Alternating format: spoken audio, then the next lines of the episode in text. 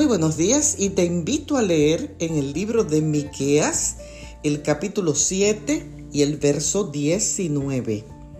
Dios echará en lo profundo del mar todos nuestros pecados.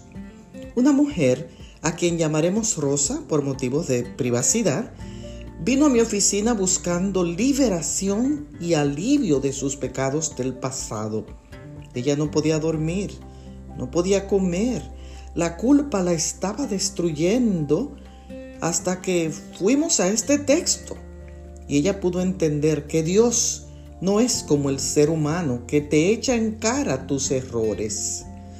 Porque Dios no es un buzo que va a buscar al mar nuestros pecados y los trae de nuevo a la superficie.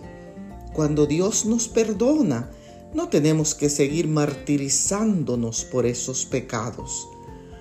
Hoy, si te sientes avergonzado porque tus pecados pasados te torturan, pídele a Dios que te ayude a creer que esos pecados fueron echados al fondo del mar.